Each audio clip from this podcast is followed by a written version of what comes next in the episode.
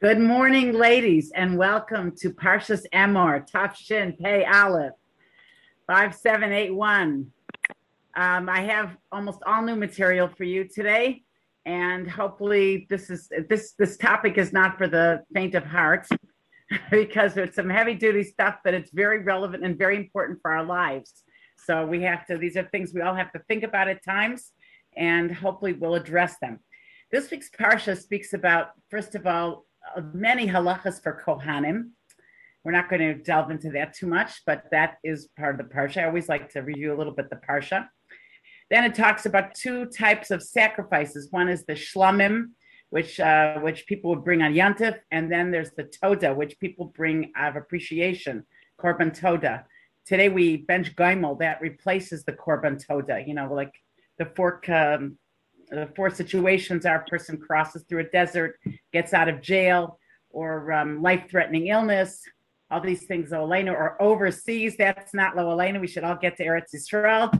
In all those cases, a person brings a korban toda, or, or today ben shigimel, or ask your rav. There are different alternatives for women depending on your locale and your rav's opinion.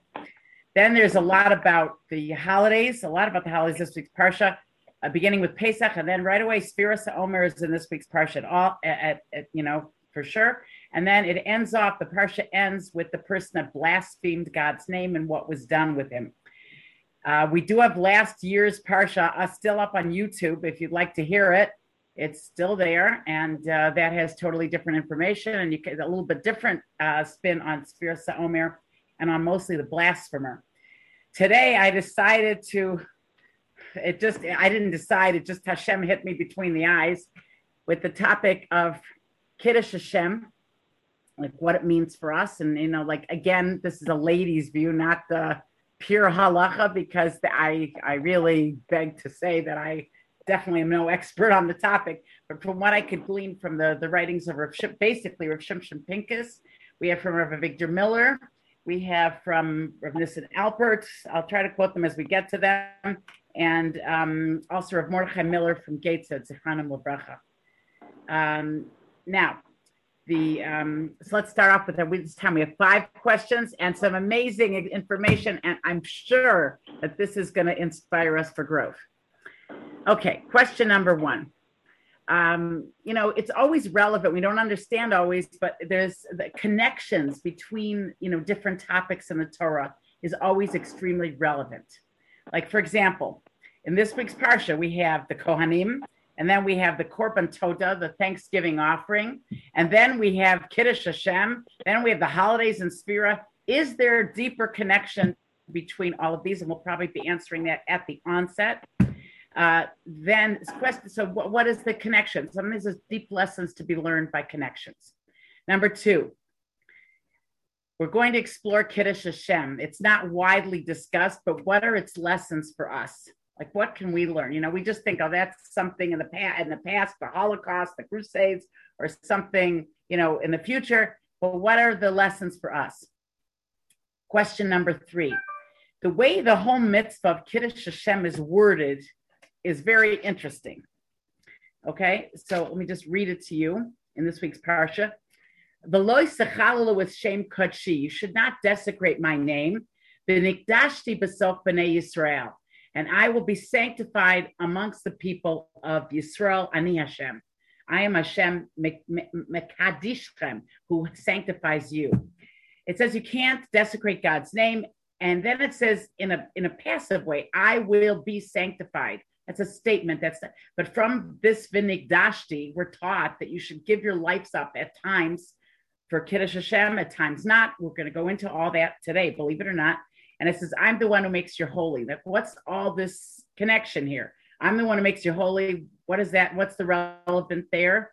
And also, why is it said in the passive? Like that's so, you know, such a huge mitzvah, and it's said in, in a passive, you know, it's said just sound, you know, if it's such a great mitzvah. Uh, two more questions. How can we perform such a difficult mitzvah we're going to get into what it means, the ramifications, and how can we do it. And last but not least, we're going to touch upon the Omer. Uh, we had we've done it many times in the past. I wanted to do a new spin, so I have found a few things that I've never said, and we're going to touch upon it a different way today. And um, what, with the Omer, the question that I wanted to address, Avigdor Miller asked this question, is there are other counting elements that people count. Like, for example, um, people are supposed to, the Beis Din counts when it's going to be Yovel, you know, when the 50th Jubilee year in Eretz Yisrael, or when it's Shemitah, the Beis Din counts that on behalf of us. We don't sit there and say, this is the first year in Shemitah, this is the second year of Shemitah. Why is it in this particular case, we have to all as a nation count? The only other time Taka person count, woman counts is I mean, it's a today it's more of like a minhag, it's recommended, but a lot of people don't obligate it by halacha. Women counts for seven clean days. Um, but you know, that's because purification. Why does the whole Klal Yisrael count this? And another interesting thing, we've mentioned this part before. This is the only line I think I'm going to mention from the whole uh, Omer uh, from, from previous years is that Rav Nebenzahl says interesting thing is Svartim Lachem, you can't be Yotze. If somebody says today's the whatever day in the Omer, you can't be Yotze by them counting. Whereas Kiddush, you could be Yotze almost any bracha. If someone says it on your behalf, you could be Yotze. But Svartim Lachem means you have to say the bracha for yourself. What does that mean? Okay, those are our questions, ladies. Let's dig in. All you brilliant minds out there that I'm puny in comparison to, but I just happen to sweat over this work and prepare. So you will get the benefit of the preparation. You'll probably have some amazing uh, things, uh, questions, and comments. And again, we're just starting back now. Please get everyone to come back. I hope we get everybody back to where they were before, because we love the whole group here. Okay, first presenter that we're going to mention today about how things connect is from the Sefer Or Gedalia. This is from Rav Gedalia Shor, Zecher Tzadik Levracha. He was uh, one of the former Rosh Yeshivas of Torah Vadas, very like a Hasidic type of, of thought, not totally because Torah Vadas not totally Hasidic, but it's on the Hasidic vein. But he gives like a, an explanation I thought we could incorporate um, about the whole idea of the why things are all connected in this week's Parsha. Now we find that um, last week's parsha, by the way, I'm going to add on a little bit here. Kadoshim to you. We were told to be holy. Avigdor Miller says, what does it mean to be holy? it means that a person is supposed to strive for perfection. That is really our mandate during the Omer. We're supposed to strive for perfection. That is that's what we're here for in this world. And the um, we're supposed to the, the purpose of all the Torah mitzvahs is that a person is supposed to go above this world, transcend this world, not let the vicissitudes of life get to someone. Someone is supposed to be above all those type of things. And this kedusha that Hashem innately gave us, that we're we're able to take hold of, is what gave us the rights to have kohanim. Now, kohanim are established. We wouldn't have kohanim if we wouldn't have Jews. The coin has just said, "A Kohen gadol me'echav." In this week's parsha, we're told the phrase, Cohen is greater than his brothers, says Rav. But that doesn't diminish that the Jewish people are meant to be holy. They have they have the potential within them, and they have the admonition that they have to achieve this. For example, not only is the Cohen greater just because we have Jewish people, but it also says, Mekadesh Yisrael v'hazmanim, the Jews are able to sanctify the house. A Beis Din can declare what day is Yom Kippur. Nobody else. They can say when's Rosh Chodesh, and it's because because we are kadosh, because we have a holiness within us that we can. It says Mekadesh Yisrael v'Hazmanim. Hashem made the Jewish people holy, therefore we can make the holidays holy. Another expression used, Asher tikru asam b'moadim. You're going to call these, you're calling the names of the Moadim. The Jewish people have such a holiness. Now we can't take this the wrong way. I can't stop. I have to throw this in. I just think it's a cute interjection here. Years ago, there was on the radio. I used to sometimes listen to talk radio, and there was a scandal that hit Toronto about 10, I would say around 10 years ago, that there was a Hasidic man going from flying from Newark to Toronto, a Hasidic man, and he was seated next to a woman who probably was immodestly dressed.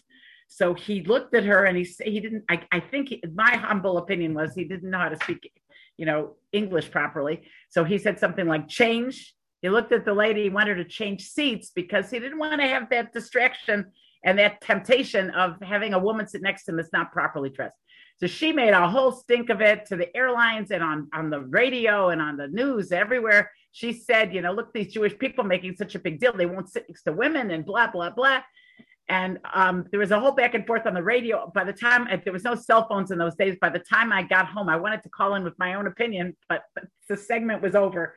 The last thing they said, an Orthodox Jewish woman got online from Toronto, and she said something like, "He couldn't sit next to her because we're holy." And the whole place erupted. Nobody knew what that meant. It really wasn't. It, it, I don't think she said it quite the right way because it's a little bit. You know, if you say something like that, like nobody knows what the heck you're talking about. What do you mean you're holding? That is not the reason I would explain to a non-Jew as to why we're not listening. I see somebody's on the bus. I hope you have a nice trip.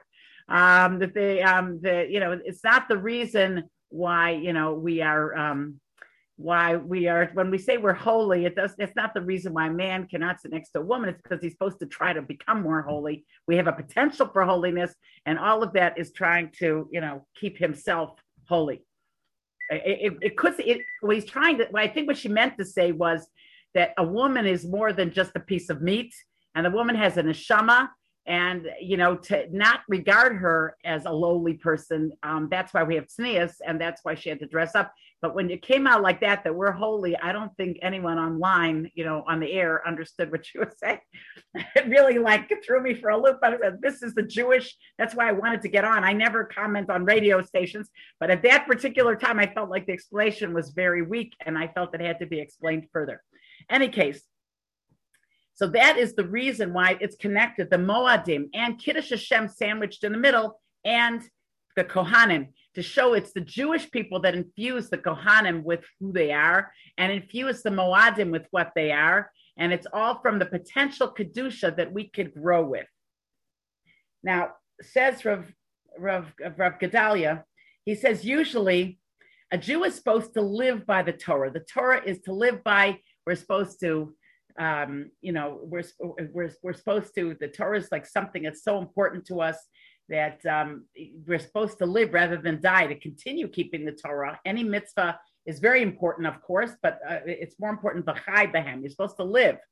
But there are three averis that a person has to be willing to give his life up for that lest he, God forbid, commit them. And these three sins are adultery, idolatry, and murder. Gilui Arayas, Avaida Zara, and Shvichas Damim. now, he says there's a parallel. He says all three. Why, why do we have to give up? These three transgressions are the, the source of our life. Like without Torah, without um, you know, with, with, with without um, with well, anyways, we'll, we'll, explain that in a minute. He says like these are the three sources. They give us life source. We don't have life if we transgress these three commandments. These are if you've gone this far to transgress these three, then you have gone beyond where a person should go as far as uh, you know keeping the Torah the way it should be kept. Now, here's the parallel. He says there's three. You know, we said in Pirkei Avos there are three uh, foundations to the world: Torah avoda, and gemilas chasadim. There is Torah, there is prayer or sacrifice in the olden days, but it's a way of giving yourself up to Hashem and chesed. Now, these three things parallel the three Averis. Like says, if a person, what what is why do people commit adultery or such type of horrible type of acts like that? Because their head is not in in the in the avenue of holiness at that moment. Their head's not screwed on tight. They're, they're just playing around with life. They don't realize what life is about. And they're just, you know, they, they don't realize there's any rhyme or reason or rules or things you have to live for or aspire for. So with Torah, that rectifies uh, a person doing such a cardinal sin. Avoda, a person with with with serving God with prayer, that takes away idolatry, because idolatry is you're serving the wrong source. You're serving usually most idolatry. I've learned from Rosh Yeshivas remember hearing this from the Peekskill Rosh Yeshiva, Shlita. He said, like, I, I, he quoted someone else. I don't remember at this point who it was, but he said that that the difference between idolatry and serving Hashem is that serving idolatry is really self-service. You're serving yourself. You're saying, "Dear idol, please give me. I, I want a cottage in the Bahamas. You know what I mean? Give me my villa please, uh, you know, idol, I, idol, give me my uh, whatever it is that I want. You're serving yourself. Avodas Hashem means you're not serving yourself. It means you want to live your life to to to to give some credence, to give some appreciation to your Creator.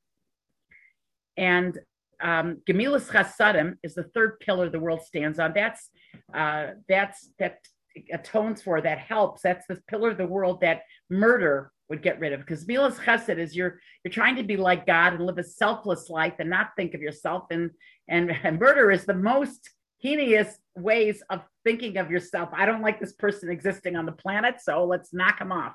You know, like you're you're really self-serving in those three cases.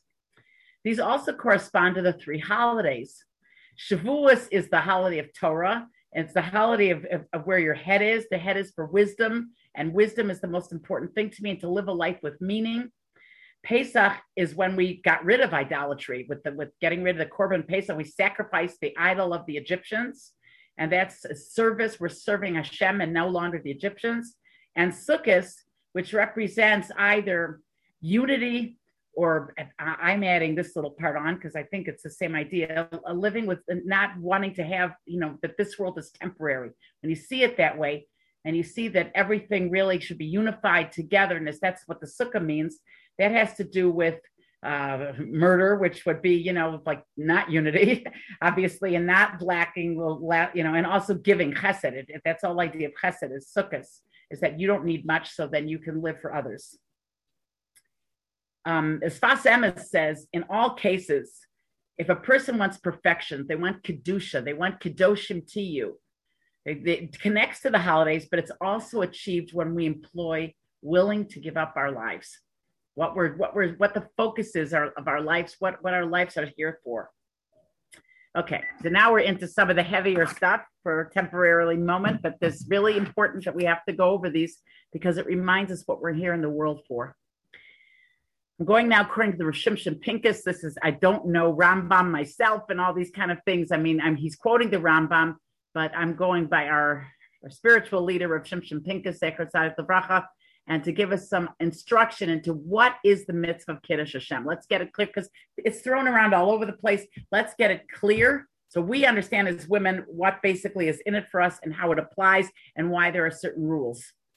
Okay, so there's three aspects of Kiddush Hashem by the Rambam in in uh, in, in his in his Sefer um, uh, what's it called um, Mishnah Torah. Okay, I think it's Hilchos Yisodei Torah where he brings down the mitzvah of Kiddush Hashem.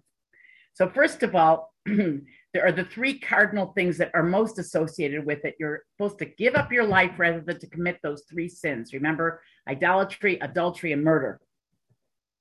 Now, um, the Rambam also adds whoever does such a thing, like be it in the Holocaust, we shouldn't be tested like this, be it in the Holocaust or be it in uh, the Crusades. Whoever does give up his life, the, the Rambam says he's like Hananiah, Mishael, and Azariah and Rabbi Akiva. As soon as a person gives up his life like that, and but but there's a consequence. It says if a person does not give up his life for Kiddush Hashem, then he's machalel. He he's he desecrates this commandment. Now, I want to say one little thing that I heard Astor Below years ago.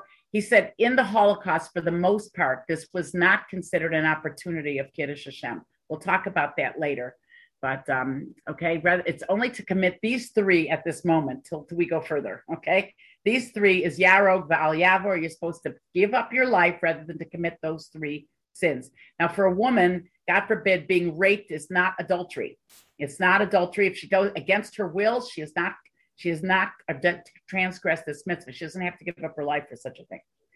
Okay, the second case where you're supposed to give up your life. Uh, um, okay, wait. There's there's like three.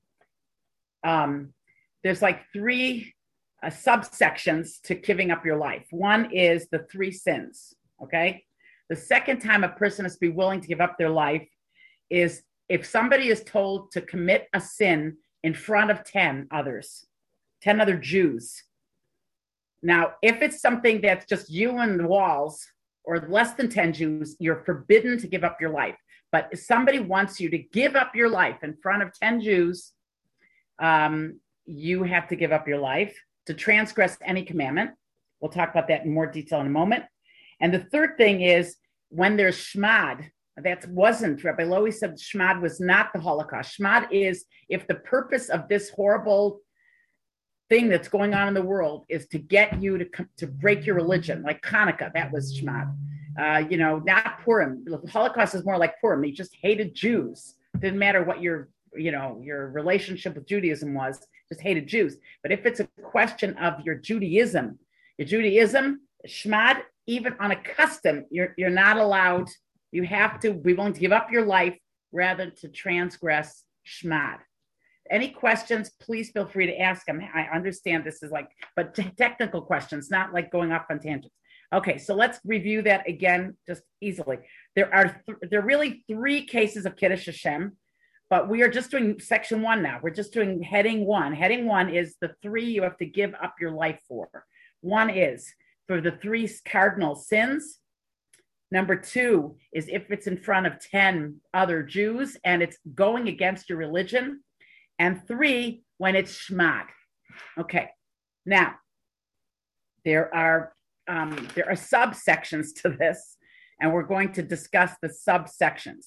Okay, the three cardinal sins. By the way, Rav Shimshon Pincus says something that's extraordinary.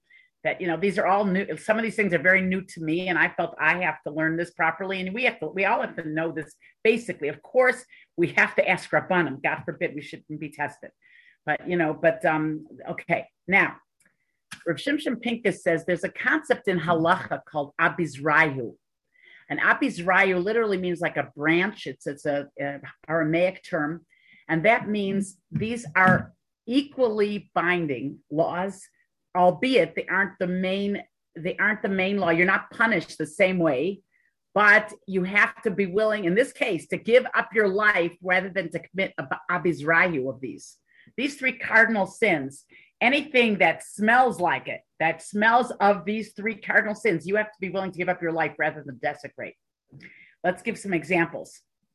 He says, one thing is, even if you didn't have kavana to desecrate it, like let's say accidentally you bowed down before a Buddha, that's like an abizrayu, or, or, or, or accidentally you said, I don't believe in God uh, that that doesn't mitigate it. It mitigates it as far as it's your probably punishment won't be as bad, but you can't do it even accidentally. That is called they're equally obligated to give up your life for such a thing. Now let's explain what that means. That is, you know, in the 1950s in Israel, there was a big thing swirling around. It was called in Hebrew Gius Banos. This is when the government um, proposed that women should be inducted into the Israeli army. And many uh, poskim, great rabbis of those of those era, I would say virtually all of them in the Haredi camp said, Yarog Val Yavor, that a Jewish woman has to let herself be killed rather than to participate in the Israeli army. In other words, to that degree, they fought the conscription of women in the army, and they felt it was forbidden for a girl that identifies with the Haredi community to go into the Israeli army because they felt this was a branch of adultery. Like if you're going to have 19 year old boys or 18 year old boys and 18 year old girls in the army, what does that equal? And they're all wearing pants and they're all whatever. What does that? What does that come to? Potential, all kinds of fun things that are in the category of similar to adultery. And the rabbis in those days ruled it's us. It's forbidden to be conscripted in the army because that's a form, an abizrayu of Gilui Arayas. That's what they said, and that's how we understand it. There's something similar, says Rav Shimshon to shvichas damim, to murder. I'm sorry, to um, to avodah zarah, to idolatry. If God forbid somebody is faced, he says, with a terrorist, and the terrorist says, "Are you a Jew?" You are not allowed. You're supposed to give up your life. Rather, you're never allowed to say, "I am not a Jew." You are never allowed to say that. So we look at this Daniel Pearl uh, God should avenge his blood, was not a religious person.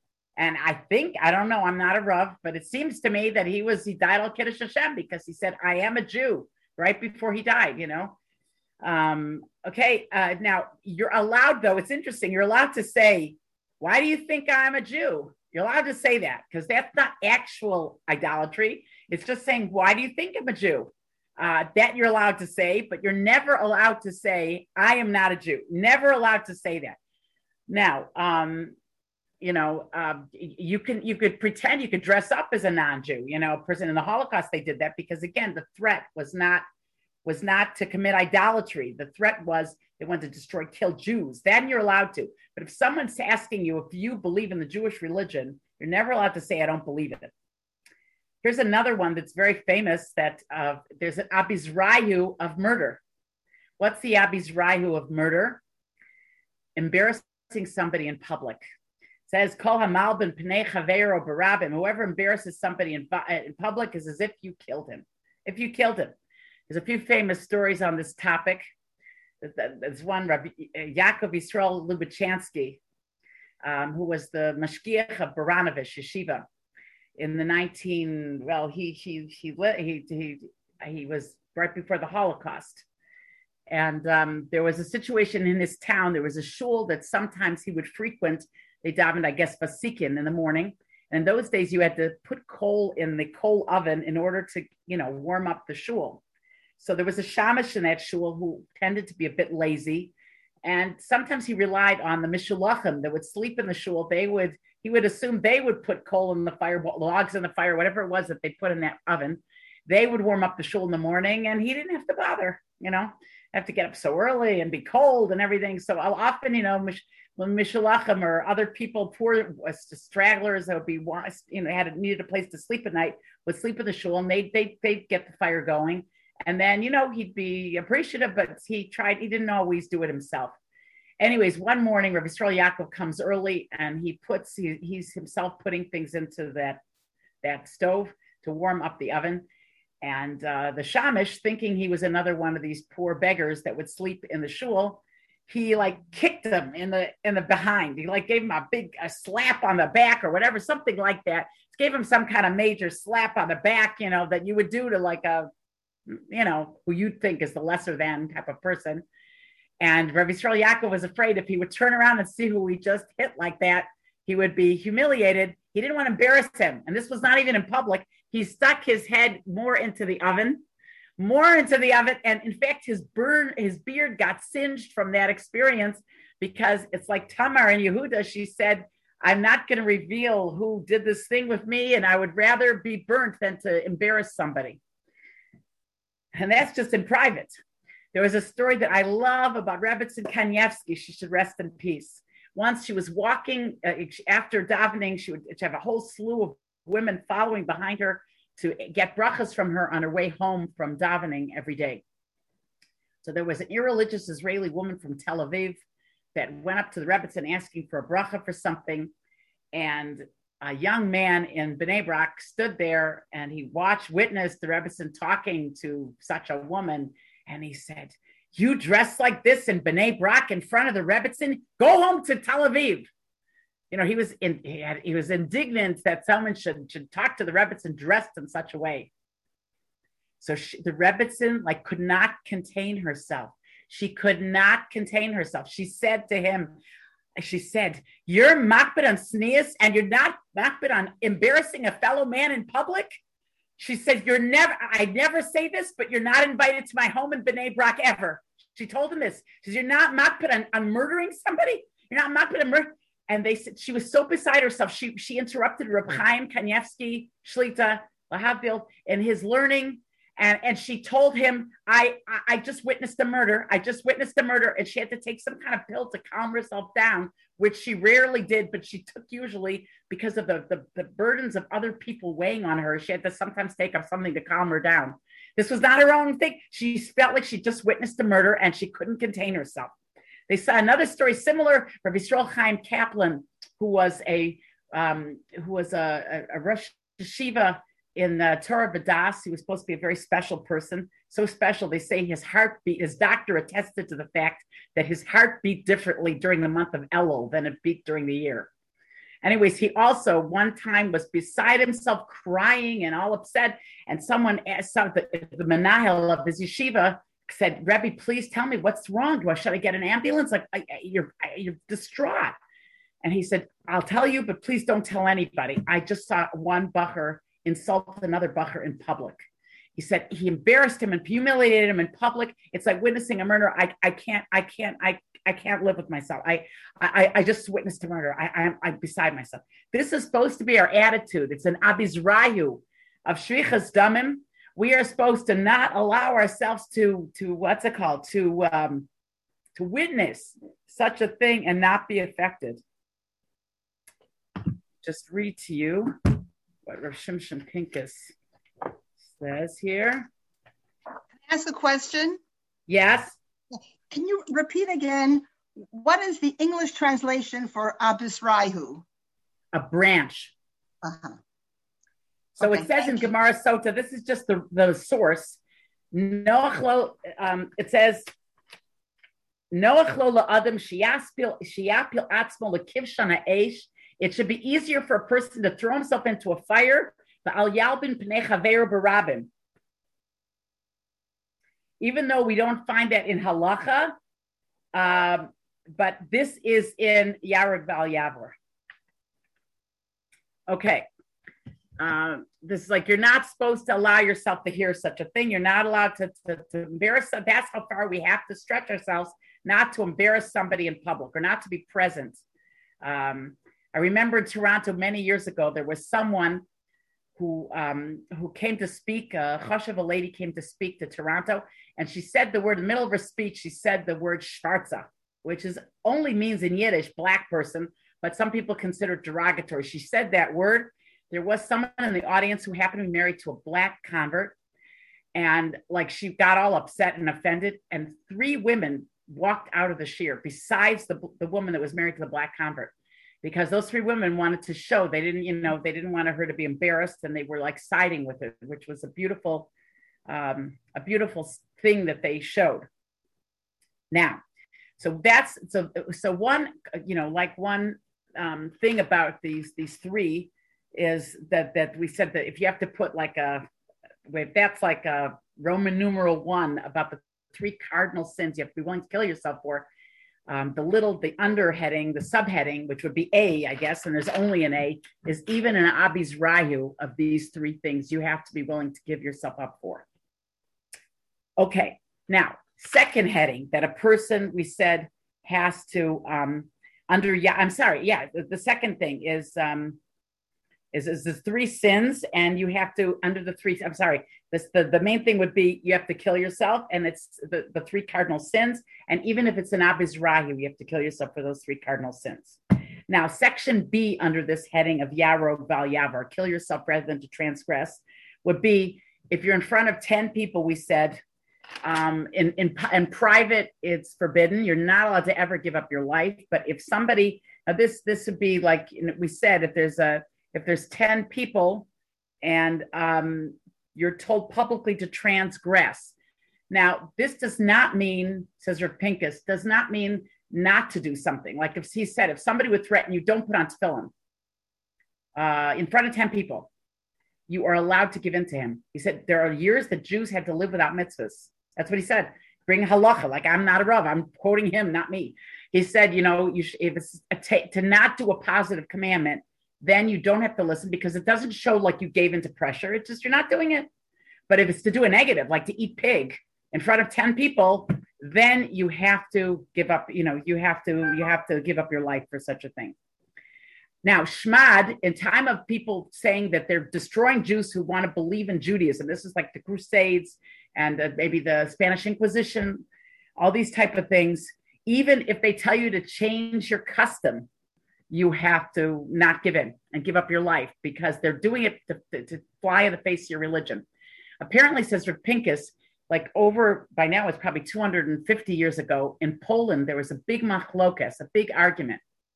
There were rabbanim who, um, there was an incident where the, the, the, uh, the people that were in the reform movement were influencing government and they convinced them that every Jew should shave off his beard and pay us. This is a whole challenge that Polish Jewry had over 250 years ago. So the Rabbanim were split, believe it or not, on this psak. Some Rabbanim said no, they just, the government is only issuing this decree because it's a question of wanting people to be modernized, not a question of religion. So the Rabbanim said no, you, you, you should, you know, just shave your beard and be quiet. And there were other rabbanim. These were a split between gedolim, not a split between you know the more modern and the less modern. These were a split between big rabbanim.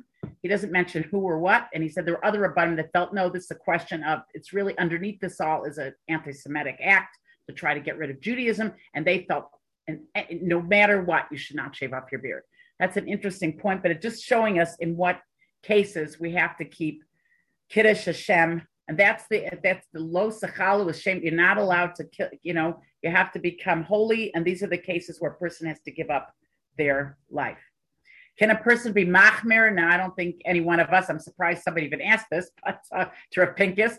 But he said you have to ask your Rav. But the basic idea is that um, you know that uh, that he said you know like that, that, that the basic idea is it's in your mind anything that takes you away from religion and that's that's the the question people are asking now the um now there is that's so that's the first heading of when a person has to there's also an idea of kiddush hashem of, of the idea of chil hashem rather of when it's called the chil hashem you don't have to give up your life but things you're not allowed to transgress because it's like a chil hashem and that goes according to your level. Like a big, big tzaddik, uh, it says in the Gemara, Rava said, if he didn't pay his bills on time, if he paid it on credit, for him, it's a chil Hashem. Now, that's an Amora. That's not our generation at all. But this is like for the greatest rabbi of the generation, he has to look perfect. His clothes have to look perfect. Everything about him, you know, he, uh, you know, he it, there was a story even about the Chafetz Chaim one time. He came late to davening, and I think it was because he was doing a engaging in a mitzvah. He got up and told the whole shul why he came late. You know, so they shouldn't think that that's you know just like because he felt the responsibility to have to say that. We, according to our level as religious people, we have an obligation of, of Chil Hashem. Like, for example, I don't think a Jew should engage in road rage. Like, you know, when we do it, we look like everybody else. Like we should be so boiling angry that the, the car got cut us off or whatever. Like, you know, enough. Like, you know, certain things a Jew shouldn't look like, you know, or, um, you know, or, you know, we, we just have to know what would be beneath our dignity. Rav Pam Zatzal tells us that Bali Tshuva have a great opportunity in making a, a Kiddush Hashem, or God forbid, doing a Chil Hashem, the way they react to their religious parents. There was once a book many years ago, which I will not mention the title. I was infuriated when I got that book. I got rid of it. It was published by a Frum Publisher, and um, it was a, a, mother of a Balas Chuva. And in the book, just you know, off aside, how she wasn't included at all in her daughter's wedding, and how she had nothing to do with anything in the future, and everything was done by the the. the I was infuriated because I felt it gave an impression that you know, like you know, they look down on the rest of the world, and they're not honoring their parents, and they're not that's terrible. Every time a Baal Tshuva honors his parents, he's also doing Kiddush Hashem. It's not just honoring parents, it's a question of Kiddush or Chil Hashem. Okay, and then the third category of Kiddush Hashem, it's not killing, uh, it's not letting yourself be killed. It's not a question of to your level, but there's mitzvahs. When you do something, a mitzvah, just to show I'm doing it for Hashem. I have no pleasure in this mitzvah. I'm just doing it because Hashem wants me to. Or God forbid the opposite, if somebody does an Avera, not because of any pleasure, but because just be, because I, I, just don't want to do this mitzvah or do this avera. That's a chil Hashem. The Chafetz Chaim considers that it could be a potential in some comments of lashon hara that people make. It could be under the category of chil Hashem because sometimes people get no personal pleasure speaking lashon hara. Sometimes we do. It's nakama against somebody. I mean, that's nakama. Then you're over nakama. You're not over chil Hashem, but you know you've done. Uh, you've been uh, taking revenge. But um, if a person is is what's it called? Taking if a person is just doing it and is just shooting the breeze, saying some lashon hara, it could be doing a chil Hashem because you're getting no personal pleasure out of this. You're just doing it to hurt other people. I hope you're all with me. I hope everybody's with me and hearing this and getting it. And I hope I'm not going too fast. Please, uh, if you need to, to clarify anything, please ask me. Okay, now we're getting a little bit simpler. So those are the basic ideas of what Chil Hashem is, and those that's the categories of Chil Hashem.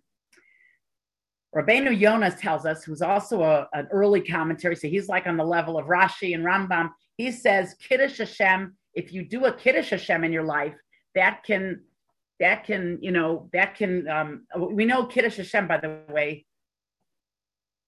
Okay, good. Thank you for telling me, Tavor. Thank you for telling me you got it. I appreciate that. Um, the um, what's it called? So the, the what's it called? So Kiddush Hashem. Um, we said Chil Hashem Yom Kippur doesn't doesn't forgive you for um, uh, your a person uh, until they die they're not forgiven. For tshuva doesn't help you with Chil Hashem. Only death atones. But one way to atone says the Ram says Rabbeinu Yonah for Chil Hashem is making a Kiddush Hashem in your behavior. What is the main thing Kiddush Hashem? Reb Dessler tells us it's your thoughts. He said when they tried, he said when the Nazis, Shemam came and they destroyed the yeshiva of Kelm, Kelm, the bastion of holiness. It was a small yeshiva, but it produced the greatest rabbis that we have to from today. Everything emanates from Kelm. All the in the yeshiva world, in the Litvish world, everything we have today is from Kelm. And when they were put, the, the whole yeshiva was slaughtered when they were murdered, they started to dance and they started to say, We have an opportunity to dial Kiddush Hashem. That was giving a great, because it's in your thoughts what you're thinking at that time. You know, what, uh, what are you thinking? I, I'm willing to give Hashem everything back that He gave me. Hashem gave me everything I own. He gave me my very soul. So I'm just giving it back to my Creator who deserves to have it returned to Him. That was their thought the um, we can do the same thing. There's ways of making Kiddush Hashem. When you say Yehei Shmei Rabbah, that's why particularly uh, a mourner's Kaddish person has lo- has a loss. There's no mention of death in, in Kaddish. Kaddish is just saying whatever he wants, let his name be sanctified forever and ever. No matter that I've lost something, I am saying Hashem, I'm accepting your decree, and may what you what you want from me, may that be sanctified forever and ever. That was the attitude, the attitude of wanting God's name to be preserved and lauded, no matter what goes on in my personal life. Tefillah is also under this category of opportunities to make a kiddush Hashem. It says la'avdo b'chol u'b'chol nafshechem. Person wants to serve Hashem with their whole soul. What does that mean? Even when we say Shema, here's your chance to prepare yourself for a kiddush Hashem. Is to say, we love Hashem b'chol nafshecha with all of our soul. It means we're willing to. That means you're saying, if right now, God forbid, you would take my soul from me, I am going to give it with my whole heart. I'm going to love you that you're doing that to me. And this is how you can, in a mini way, in abizrayu, if you want to call it, you're making Kiddush Hashem every time you say this with proper kavana. He brings down Rav Shimshon Pink. I'm still bringing Rav Shimshon Pincus basically. Whenever I'm saying something else, I've been inserting it. Rav Shimshon Pincus brings down a pasuk into uh, capital A. It says, "Ure'ei im derech otzev bi bederech olam." David Melech says, "And see if there's something that I'm upset about, and you should take me on your path forever." The Ibn Ezra says these words, which are haunting. What was David Amelech saying in this film? Shows how high he was compared to us. If I have in my heart one minute in my thoughts, oh no, I didn't spell something right. Oh, uh, machshava bit. I, left out. A, I left out a, a letter. One second. Um, second. Let me check this properly. I, I thought I copied it down, but I, I wasn't. Okay. When if ever I'm thinking about your thoughts, your Torah, and there's one moment, kahogen, and it's not proper, if I'm thinking one minute, something that won't be approved in your eyes, Hashem, miyad. Take me away forever if I won't think in Reim Derech Otzev If you see something that I'm not, I'm complaining about your Torah, I'm upset with your Torah, I don't appreciate what you've given me. This is how you should. The David Amelch felt he shouldn't live unless he's every minute being Makadosh Shem Shemaim and his thoughts. Now this is an act. This is something like wait, think about it. Um, the um, the idea of a korban coming close to Hashem says Shimshon Pincus like it's it's Mesiras Nefesh. We're supposed to see the animal, and it's supposed to be as if we were giving ourselves up to Hashem. He says when we when we say the tefillah Elokai Neshama in the morning. Second, let me just. We say Elokai, my God, you, you're my God. All my hands, uh, you know, I I, I want to I, I I don't want to I don't want to do I, I don't want to do anything wrong. But your neshama is pure. The rest of me, I don't know, but your neshama is pure. The source of me is pure. You created it in the Olam Habriya. Yitzarta, you you put it in the in the world of Yitzira. You you fashioned it even more specifically, and it's considered holy until until it got into my body. You keep it, and why should I keep it in my body? Because it's so holy, and the body is so dirty that they really wouldn't. Hashem holds it within us because really our neshama is very pure. We have such potential, but ata asidli lami man, you're going to eventually take it away. It says, "I'm willing." Those words, the kadmonim say, you're supposed to be willing. Another place in davening, you're willing to give up your life because you've been holding this in me. I hope I've kept it properly, and I'm eventually going to be giving it back to you. That's what it says in Elokai Neshama. Now, so far, what we said sounds really whew, a little too much for our generation, especially with all the we think of the way we live and what we live for and how, how lofty this is from us. But how can we achieve it? How can we get somewhere there? Because it's a commandment upon every Jew. First of all, Kedoshim to you, last week's Parsha. And we have this week's Parsha of there is a commandment. It's one of the 613. We can't say that one, you know, just throw that one out. We're not going to think about that one. We have to think about that one. Reb Shraga Feivel Mendlowitz, Zechron Bracha once said, if you don't look up at the stars, you're going to fall in the mud. We have to aspire to something and slowly incorporate it into our being. So God does not want us to accomplish it. He. We're not Rabbi Akiva. In case any of you didn't notice, I don't think any, I could safely say that nobody in this class is Rabbi Akiva, but we can say we want to aspire to be like Rabbi Akiva. We have to slowly work at it, and if we achieve even something, then we're we're in we're kadoshim. We're kadoshim. We're people that are that are making our lives. Uh, uh, uh, uh, uh we're sanctifying our lives.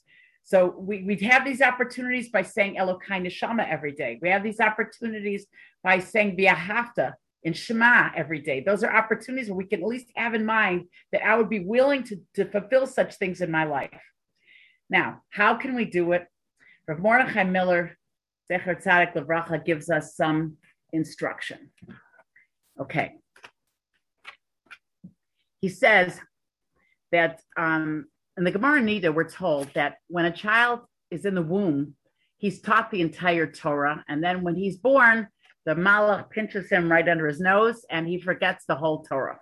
Why go through this whole arduous process? Why should a person know something and then forget it? He says the reason for this is to teach us that inherently all of us are really attracted to Hashem like a magnet. Our soul really inherently is pure. We really have all this Torah under our belts. We really are at that place, but we've filthied, we've dirtied ourselves up with all kinds of things that we've engaged in during our lifetimes.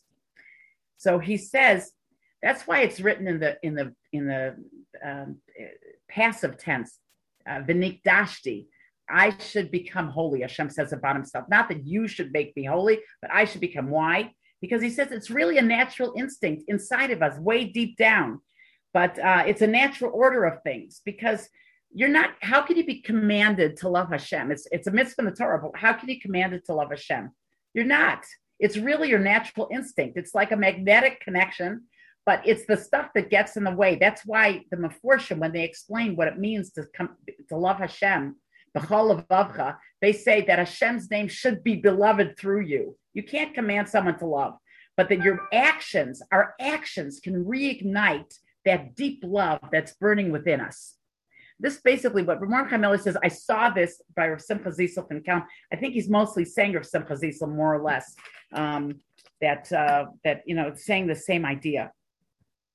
Now, so we're drawn to Hashem. It's really an inborn, uh, there's a, there's a certain cycle in life. Hashem gives us an inborn gift, and then he conceals himself. Then we make effort, and then we bring Kedusha. That's a human cycle of life that we're supposed to engage in. That really Hashem gave it to us initially. It's there, it's in our kishkas.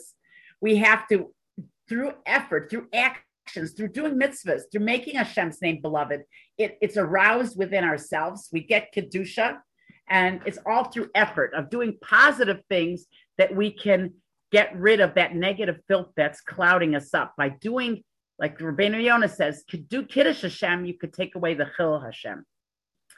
Rav Tzadok HaKohen tells us, like, um, as far as the Omer is concerned, Shabbos is unchanging. We talk about, we, are commanded to the Omer, it says, Mimachras HaShabbos, the day after Shabbos, count 50 days. Why doesn't it call a spade a spade and say we count we count the Omer from after Pesach. Why don't we say Pesach? Why do we say Shabbos? And the Sadducees made a whole mistake here, and they they they they said it's oh they only count the Omer from Shabbos. Why?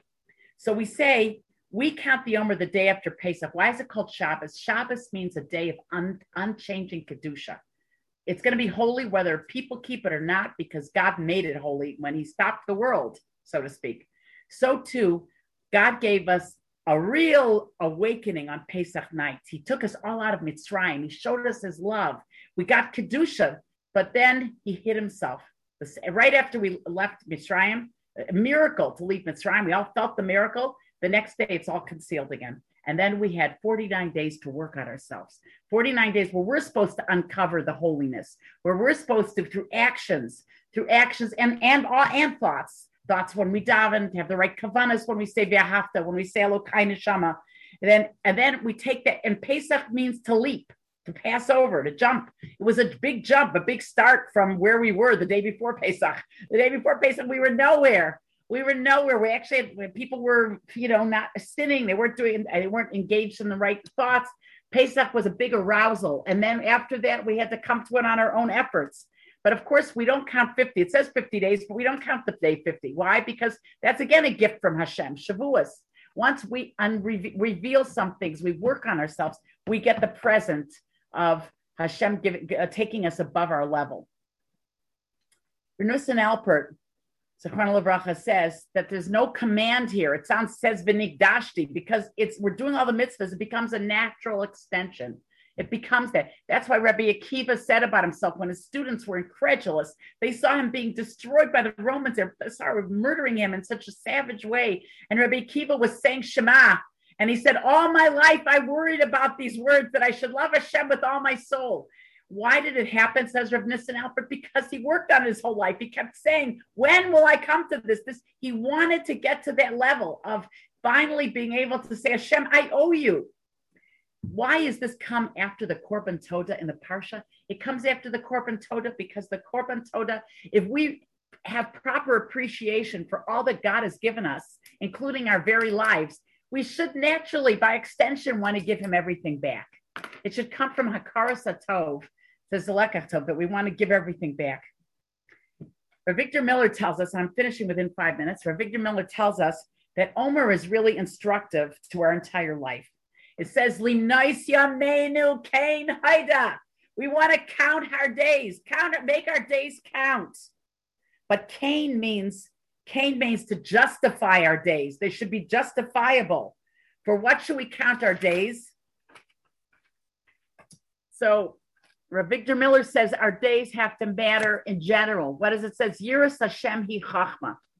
It says there's only one thing that's wisdom, is is the fear of Hashem. That's what we're, we're our whole day is our whole lives are based for. That's hakaras tov, to fear Hashem. What does fear of Hashem mean? Yira is from the word ra'ah, to see.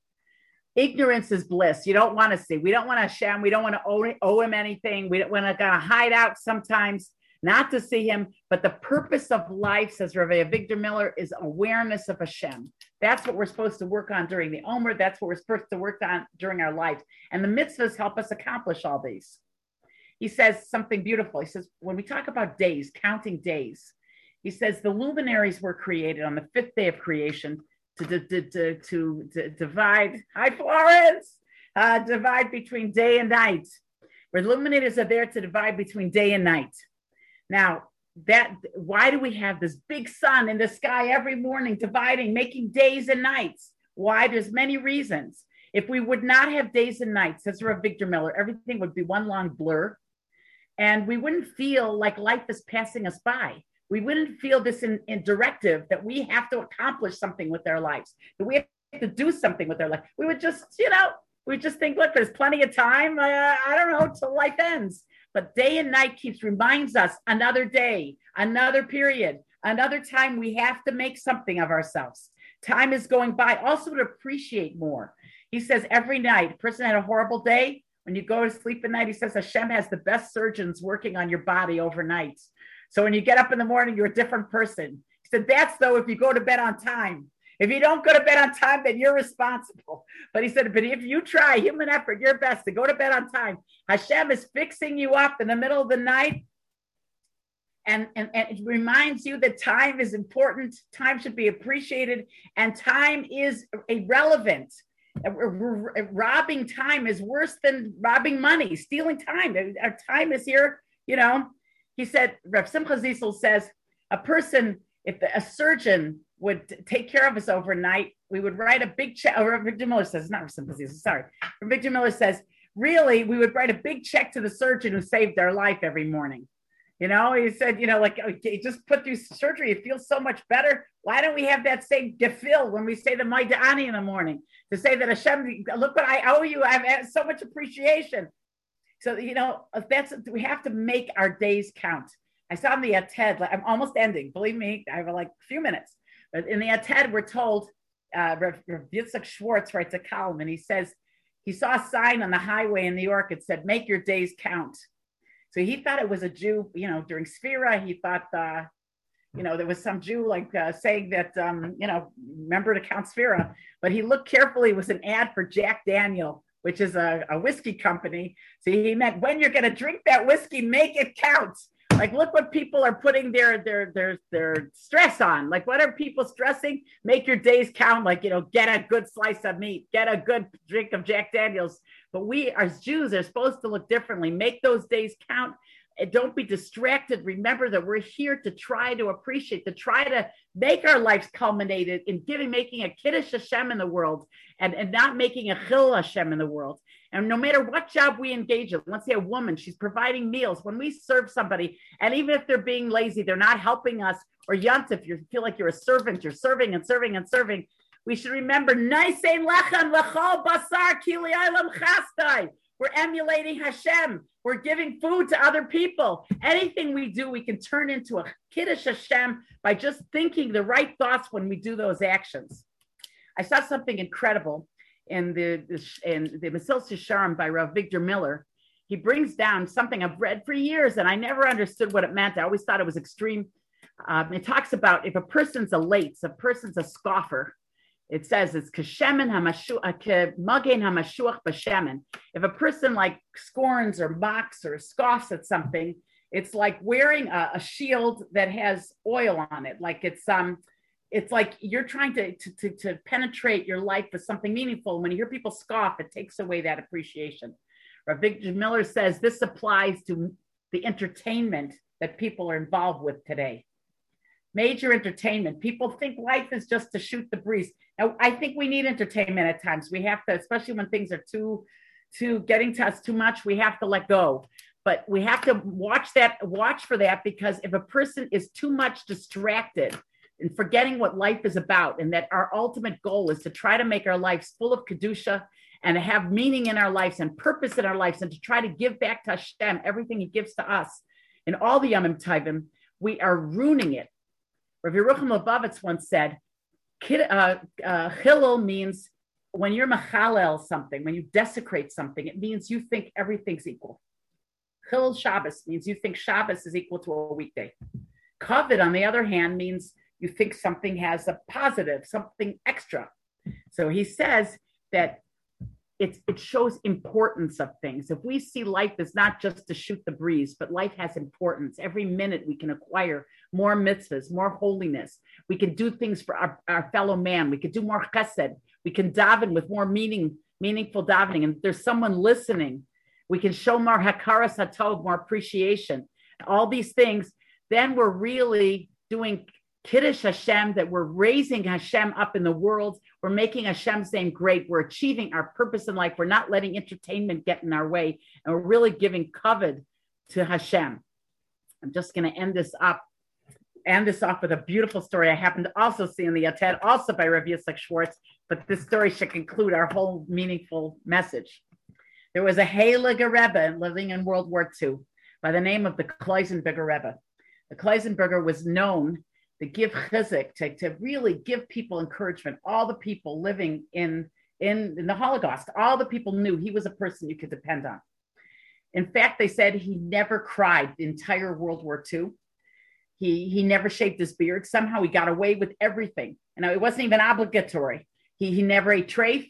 He, he had oil for his menorah. He had matzahs for Pesach. Now, I mean, we're not talking about he had a store going. I'm sure it was like barely Mesiras Nefesh, but he was able, even had a fruit on Tu. Somehow he prepared fruit. Like he kept every single mitzvah in the Holocaust. They say the only time he cried was when the Holocaust ended and he saw Mashiach wasn't here. But in any case, he came, he, he survived the war and he gave chizik to thousands of people.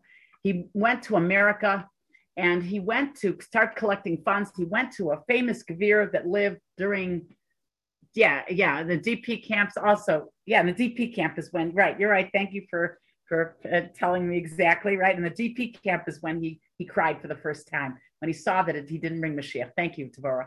Any case, so the um uh, the so the so the, the so the Rebbe when he left the war, he was emaciated. He looked gaunt. He was like uh, someone. Uh, he lost his wife and his whole family during the war. I forgot to mention that as well. He comes. He tells this this Gvir Reb Sam uh, Reb, Reb Sam Feuerstein, who is I believe in the Midwest he lived, and he did a lot for Torah Umesorah. He did a lot for a lot of Jewish causes. He did a lot for Torah. He go approaches this Sam Feuerstein and he and he tells him I want you to, I want to build yeshivas. I want to build, uh, I want to build shuls. I want to build Torah and I want to even make a hospital. You know, the, the Sanzer Laniado Hospital in Eretz Yisrael is from the Klausenberger Rebbe. Anyways, so he said he wanted to build all these institutions and he's looking at him, this man that looks like he's starved. He's emaciated and he's saying he wants to build all these things and he wants Mr. Feuerstein's help to build all these things. So he looks at him and he tells him, Rebbe, I'll try. He said, agree, he agreed. He's going to help him. I'll try. So Klausenberger Rebbe looks at him and he says, you know, I had a different meaning to I'll try before World War II and after World War II. Before World War II, and I wanted to go somewhere, I'd walk in the street for one minute and somebody would give me a ride. Before World War II, if I had to carry anything, people would help me carry something. In World War II, I had to walk carrying a heavy a 50 pound stone with me in the hot sun wherever I had to go, and still I kept the Torah. I had to do all these inhuman type of acts, above human, superhuman activities with all my strength, but I had no power left. And then I tried. And then he looked at Mr. Feuerstein and he understood the musser there that I'll try means, you know, if I'm saying I'm trying, you have to try the way I'm trying, you know? So let's try. Let's try to model ourselves after the Klausenberger Rebbe. Let's make our days count. Let's be holy people, not like the lady on the on the radio station, but let's be holy people in the, all the senses that Rav Shimshon Pincus meant it. That, that we should try to not desecrate, God forbid, in any way these parts of the Torah. Think when we say V'ahavta every morning. Think when we say Elokai Neshama every every day. Try to make our lives a holy existence. I thank you for listening. I think thank Rivka Shavshav for being the amazing woman she is. And Mitzvah Hashem, we will see you next week same time, hopefully not same place. We should all be in Yerushalayim Yerakaidish. Thank you very much. Sei gesund. Beautiful.